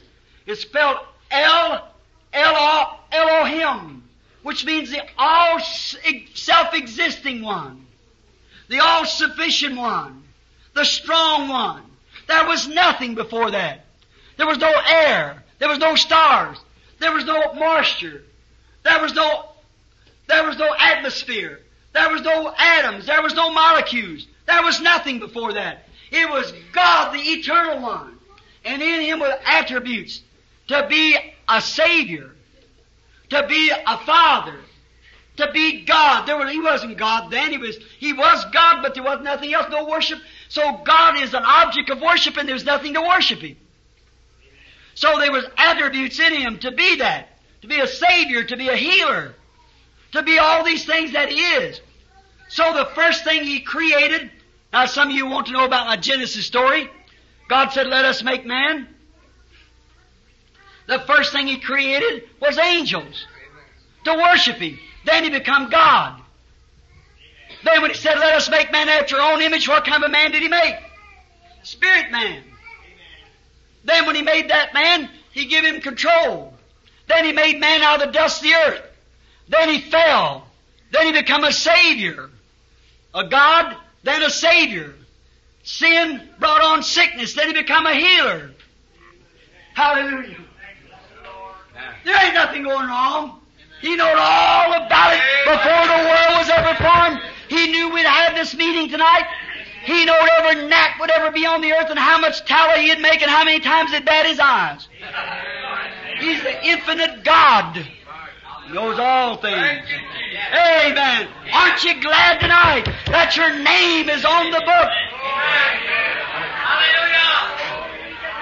What a beautiful thought I am thinking concerning a great speckled bird.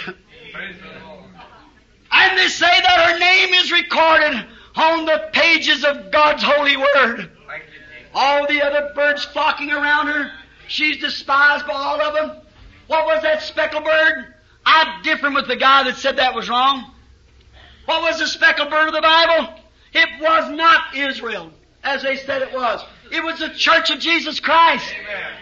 For a sin offering, what did they do? They took a turtle dove, pulled the head off of one and turned it upside down and poured the blood upon the living mate and turned the mate loose. And the mate sprinkled with the blood of the dead mate, went across the earth, sprinkling as he flew his wings, and the blood splashing upon the earth, cried, Holy, holy, holy unto the Lord. Holy, holy, holy unto the Lord. It was a type of Christ, and the great speckled bird is the church that's been specked by the blood of its dead mate, the Savior Jesus Christ, and she's crossing the world today, flapping her wings, crying, Holy, holy, holy unto the Lord. Amen. I'm so glad that I know of her. I'm so glad my name is on her book. Put there not by my goodness, no sir, I'd never be there, or by your goodness, but by the goodness and mercies of God before the foundation of the world put our names on His book. What is the identification of the church? What is she to be? What was she? What is it? The called out group? Who set it up? Jesus Christ, not a bishop, not the Catholic Church, not Methodist, not Luther, not Wesley. No, sir. Who set it up? Jesus Christ. What is its message? Repentance, water baptism, baptism of the Holy Ghost, divine healing, salvation. How do we become a member of it? By being born into it. Can we get to heaven without it? No, sir. For those that are dead in Christ will God bring with Him, and not on, not anyone else, but those who are dead in Christ. Jesus is coming for those that are dead in Christ. Ephesians 4 chapter said that the, no, Galatians, I believe it is, the fourth chapter said that those that are dead in Christ will God bring with Him. Those that are dead in Christ will God brings with Him. Now, therefore, she is a called out group, a mystical body. Christ set it in order. Before He died, He spoke of it coming. He said, I will come and be king over this domain. A little while and the world won't see me no more, yet you shall see me. You won't have nothing to do with the kingdom of the world. That's the reason they're in such a confusion called Babylon.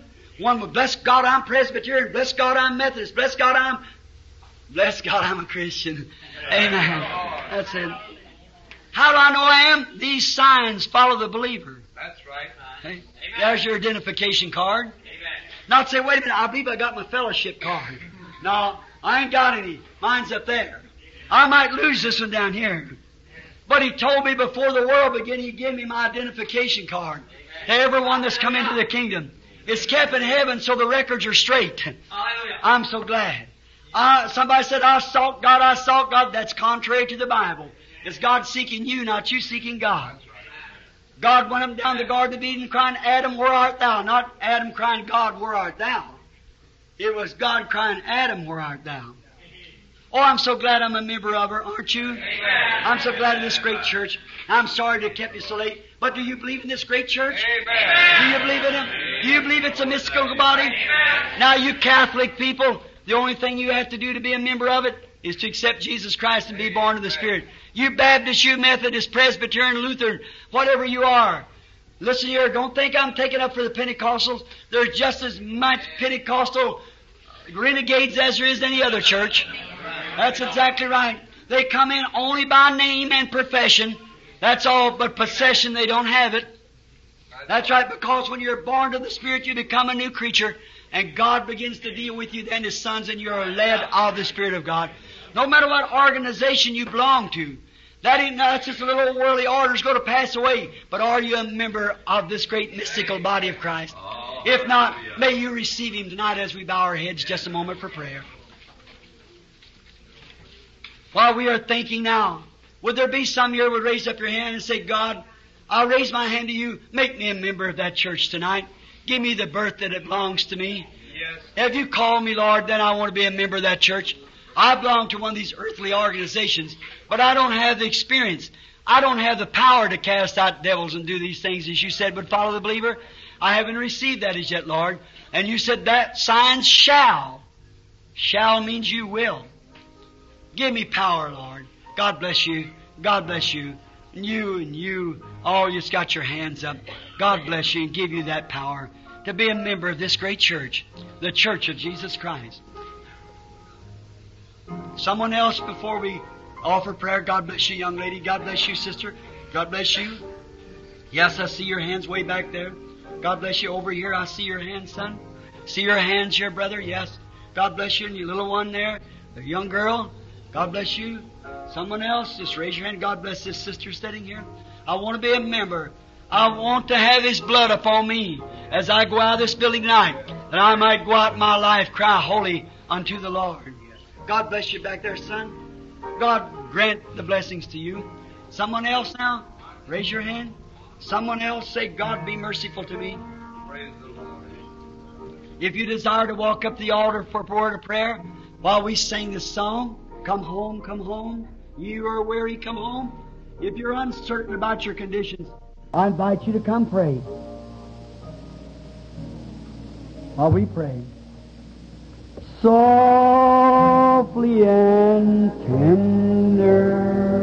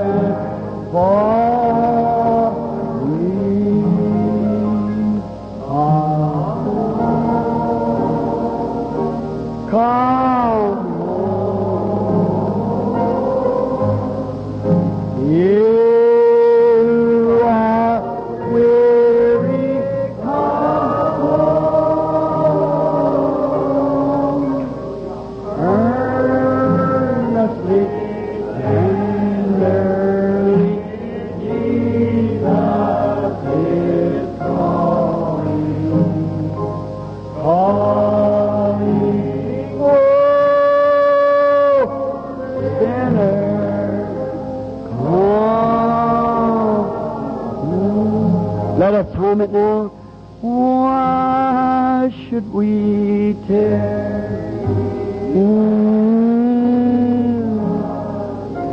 One aged lady has come forward for prayer. Will there be somebody else like to walk up and pray a while tonight?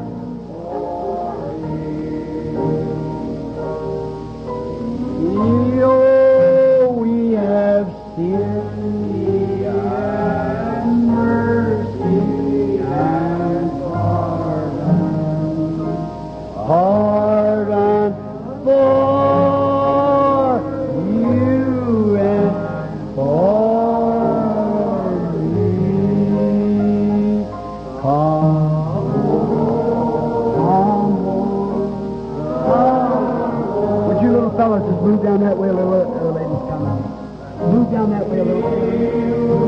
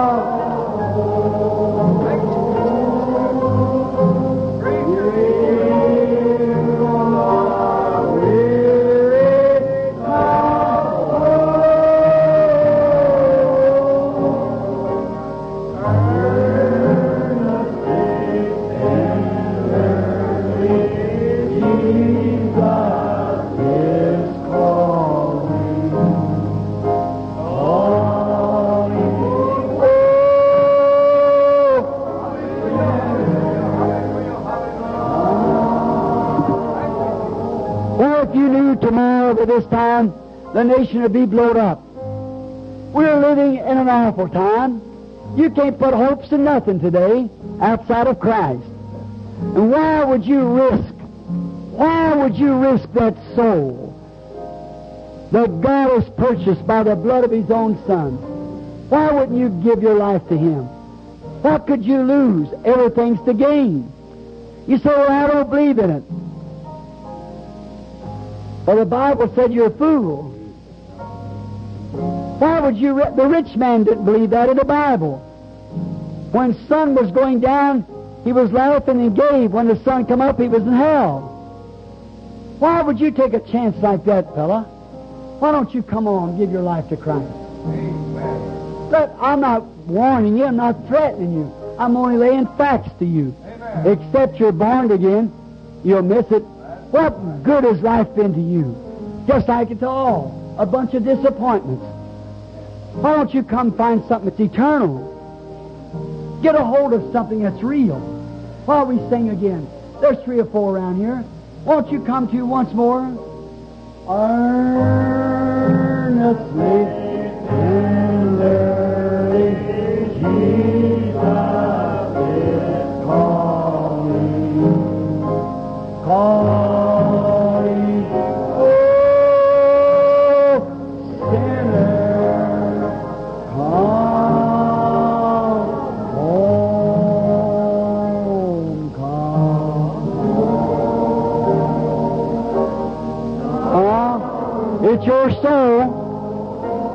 May never feel that way about it again. You are weary, come. Hey, boys, would y'all come over here?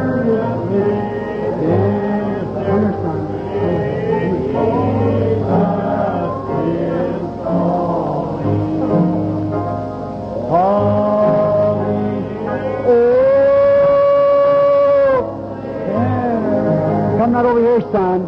Come home, come home. Why don't you make your way up?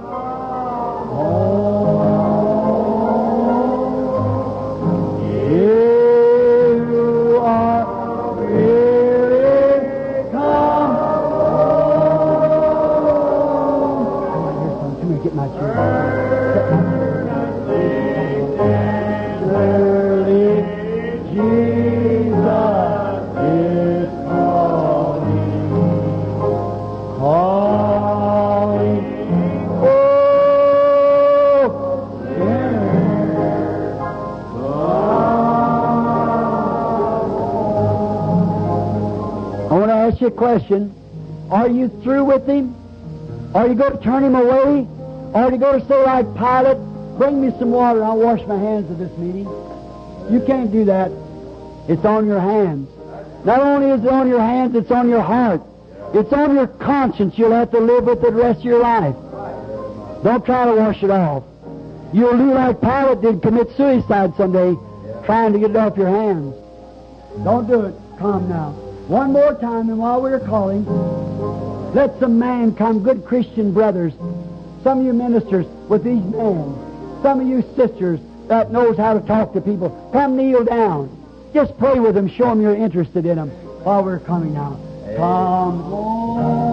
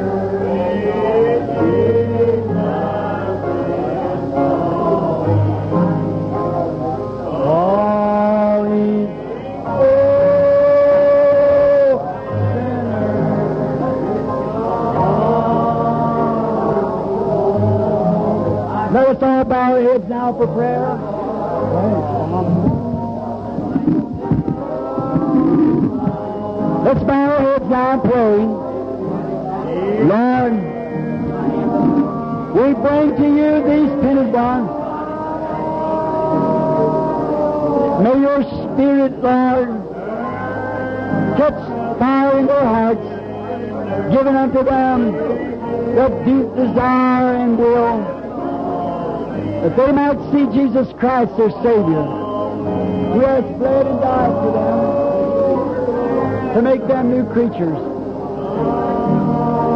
Grant it, Lord. We know the Scripture has given us the right way to believe. Knowing that these who come you will in no wise cast out. You've made a promise. Your promises are true. He that heareth my word and believeth on him that sent me hath eternal life, and shall never come to condemnation, but has passed from death unto life. Young and old, give them a life, Lord, of thy Holy Spirit. Grant it, Lord. We ask it in Jesus' name and for his sake.